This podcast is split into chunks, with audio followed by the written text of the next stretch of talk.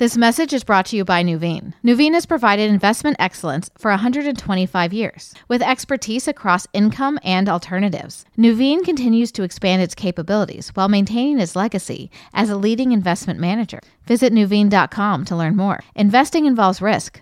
Loss of principal is possible.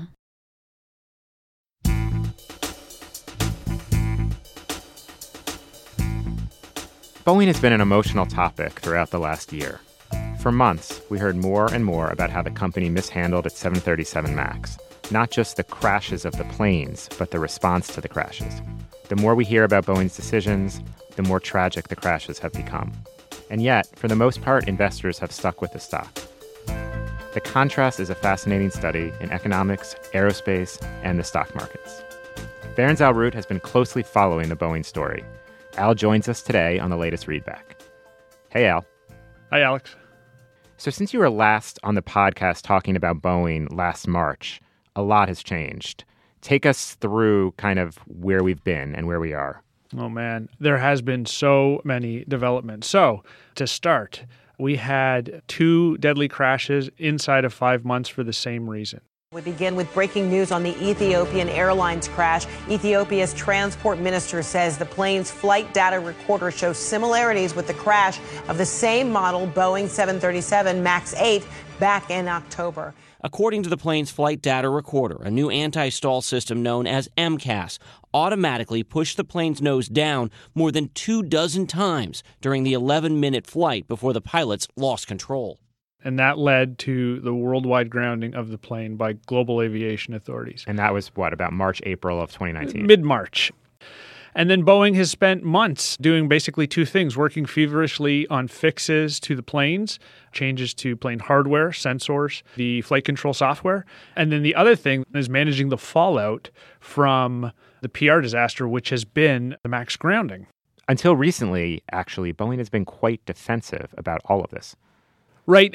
You know, I, I think that if you look back over the past year, you know, Boeing has basically consistently said, you know, our top priority is safety and we're going to do whatever regulators tell us to do. So it's been very reactive and it's probably been, you know, an example of not how to manage a big product recall. And then something changed in late December.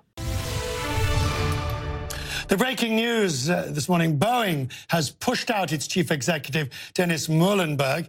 In an announcement, the firm said David Calhoun, the chairman, is to replace Muilenburg. Officially, CEO Dennis Muilenburg resigned. I think for all intents and purposes, we can say they fired Dennis Muilenburg after uh, a few things happened. There were a series of emails that came out that were basically not disclosed originally to regulators, and they looked very bad. They included internal communications where people were talking about Jedi mind tricking regulators into approving the jet. And eventually, it just became too much, and they decided a change needed to be made. So, they went with former board member Dave Calhoun. He ran GE's aviation franchise back in the early 2000s, and now he is taking the top job this week. So Boeing has gone from what I would characterize as a very defensive posture, basically saying they'd work with the FAA and do whatever was required, to a more proactive posture. One of the things that they recently announced was they feel all pilots should be trained in Boeing 737 MAX simulator, something that wasn't happening before. Meaning they sold everyone a new plane and actually didn't require training in that new plane. So, of course, airlines make their pilots get training every year in accordance with whatever they feel like is best. But one of the things that happens to get a pilot's license, it's, it's maybe analogous to getting a motorcycle license. First, you get your driver's license, and then you do tests and, and practice driving a motorcycle. When you get your pilot's license, you become a pilot, and then you get certified to fly different plane types. And one of the things that Airbus and Boeing tried to do is limit the changes from any one model to the next. So pilots don't have to go through sort of a full recertification. And so the 737 MAX pilots, you know, they didn't need any incremental training, you know, from flying older versions of the 737 plane. So that's kind of been one of the biggest changes, right? As Boeing has finally said, okay, we are going to recommend training for this plane. And the funny thing about that is it's moving away from the defensive stance mm-hmm. and moving I wouldn't call it an offensive, a proactive stance. Yeah. And that's polar opposite way that Mr. Muilenburg was handling the situation. Okay. And this all takes us to kind of this key next point for Boeing, for consumers, for investors, which is where are we right now with the 737 MAX, and what's the timeline for this still grounded plane? So the timeline has been slipping. I think that's the easiest way to put it. When this first happened, aviation stakeholders thought in terms of months. Then eventually, Boeing said we can get it back flying commercially by the end of 2019. Now we're talking about getting it flying by the end of the first quarter of 2020.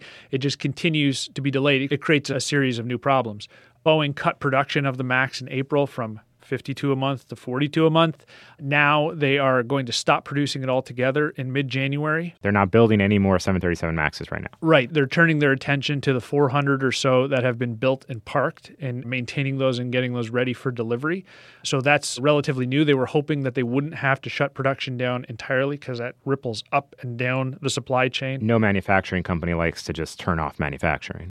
No. And then the issue is you're getting layoffs deeper down the supply chain, and that's a cash flow issue for other suppliers. It messes up parts availability, it messes up the ability to bring the plane back into production because you know we, we have these systems these just-in-time delivery systems up and down the the aerospace value chain. You know you may say okay I'd like to build 50 a month when I come back but you know your supply base may have to go back and hire people and find people and train people and ramp that system back up. So it just drags the entire process out in terms of almost years. And so this timeline of the end of the first quarter for the 737 max to be flying again is that realistic when I sit back and think about it, I think the timing is looking less and less likely because the more we learn, the more complex it seems, and the more decisions and the more stages to reintroduction there are, whether it be training, whether it be uh, hardware changes in terms of sensors on the front of the plane. We learned in terms of okay, the FAA is going to do you know uh, test flights with uh, the updated flight control software. Uh, those haven't happened yet the process after that is sort of a mystery, right? Like we we don't know how long or if it'll go well or how many hours they'll want these things to. So the more we learn, the more it seems like it's going to be a little longer than people expect, and that's a really big deal because airlines want capacity in the peak season, which starts in the spring and the summer. So if it drags on a little longer, then airlines don't really want the planes in the back half of the year when vacation demand sort of goes down. Got it. You mentioned airlines. I want to just shift gears a little bit and talk about consumers and flyers because I'm still trying to understand why in the world would anyone get back on one of these planes when and if it does start flying again? So, Wall Street brokerages, analysts have been running surveys, surveying the flying public. You know, how do you feel about the MAX? Interestingly, the flying public's focus is actually decreasing right? So when this first happened, you know, 50 to 60% of the flying public, you know, was highly aware of max issues. Now it's more like 40%. Huh. It's actually sort of decreasing in importance on you know, the stories and, and how they're consuming the news. That actually counterintuitively works in Boeing's favor to some extent. The other thing that's happening is if the plane flies safely for six months to a year, the surveys indicate that the flying public will forgive Boeing and be willing to get back on a 737 MAX. The other thing that we've learned is some of the things the airlines are thinking about doing. They're going to have test flights with management and journalists and are going to fly these things around to sort of make a public display that they're safe to fly. So they're aware of it and they're strategizing on how they're going to reintroduce it to service. You know, it's sort of a cold calculation, but if a max is, you know, $59 a seat to fly to Las Vegas, people might be incented to take that because price is the ultimate arbiter of these things. That does sound very cynical, but basically you're saying airlines will figure out a way to price this thing so that people actually get on them. Yeah, and this goes back to the idea of the industry, right? The thing is, there are only two large jet makers in the world Boeing and its European rival Airbus. They're the only two games in town. And you have very roughly 10 to 12,000 single aisle jets, you know, the kind we fly from New York to Chicago, which is the MAX, which is the MAX, or Airbus's competing A320 family of jets. You have very roughly 10 to 12,000 ordered, and they're supposed to be delivered over five to seven years.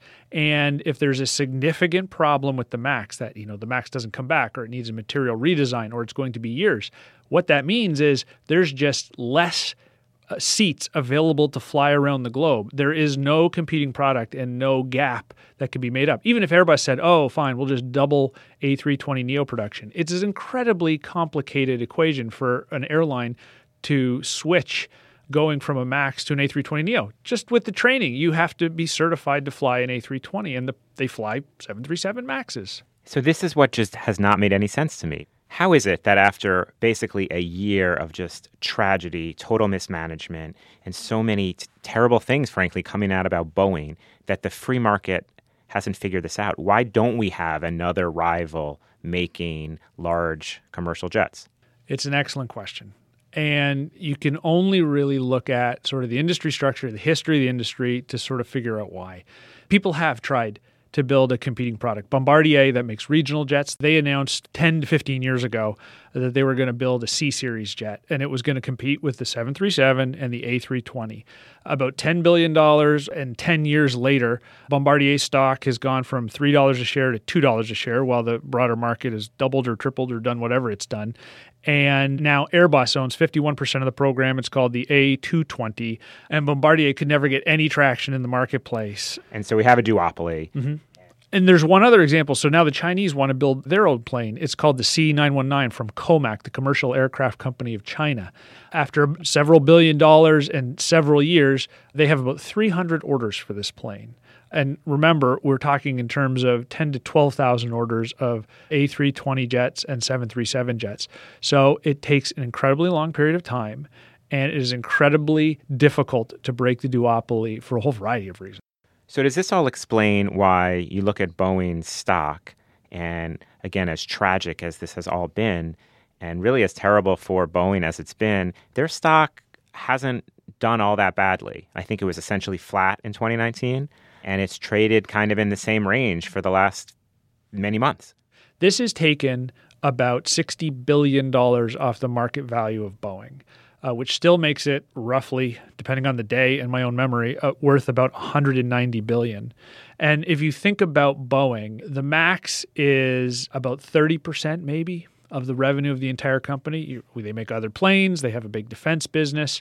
And if you think in terms of the total decline, it's down about 20%. So this is how the market sort of works it all out. Well, you know, 30% of earnings and cash flow, it's probably not gone forever. I'll take $60 billion off the market cap and we'll see what happens.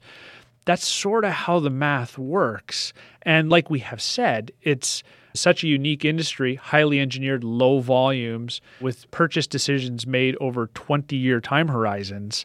You know, that's why the stock has hung in there. It's still one of the largest companies in the country. It's the largest industrial company in the world. What do you think happens both to the company and the stock from here?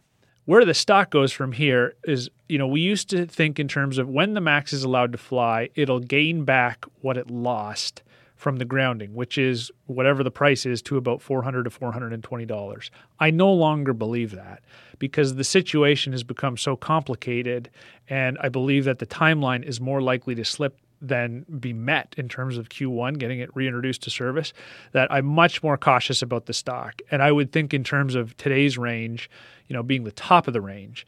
And I would be waiting for maybe another shoe to drop on the timeline before becoming more aggressive buying Boeing shares. Of course, the things that we said in the past, like Boeing is not going away, it's not an existential crisis, industry structure protects it, all of that's still true. I would just be willing to wait until the FAA is finished, then bet on the existing timeline, looking for some small bump to the share price. One last thing I wanted to talk to you about is What's it like covering a stock and a company and writing about Boeing for Barron's when there's just so much human tragedy involved? I always end up feeling like a bit of an apologist. And reader feedback indicates that they think of me that way too sometimes, meaning that if we say there's no existential crisis or that Boeing won't have to cut its dividend or people expect the MAX to return, which is what we hear from aviation stakeholders, you get a lot of comments like, well, how can that be? You know, this is unprecedented. What about the people who died? What about the people who died? And that's all very true, but it falls into those buckets of responsibility, right? There's management decisions. That's part of the story. And we've written about that. And that becomes stories about how to change culture and how Boeing got away from maybe its core values of operational excellence and safety. That's led to the firing of a CEO, firing of Boeing commercial airplanes. Things like that have happened. Then there's the regulatory bucket of responsibility and, and what the FAA did and didn't do and how that's going to change. And then there is the stock market story of what it means for a large U.S. manufacturer and exporter. What is the appropriate reaction to the stock? What do investors need to know to either prepare for Boeing in the future or to either you know keep the stock or get out of the stock? People need to know these things as well. So that's just one bucket of the story. And we even have written stories about the human costs. Uh, you know, Boeing is facing lawsuits and they're trying to decide what to do in terms of family compensation. So that is an aspect as well. I think I would say that it is such a complicated, multifaceted situation that you ultimately just do the best you can. Yeah, and I got to say, I mean, it's been fascinating reading your ongoing coverage, and uh, so thanks for doing that, and thanks for being here today. Thanks, Alex. To read Al's ongoing coverage of Boeing, check out Barron's.com. I'm Alex Eule. The readback is produced by Mette Lützhøft. We'll return next week.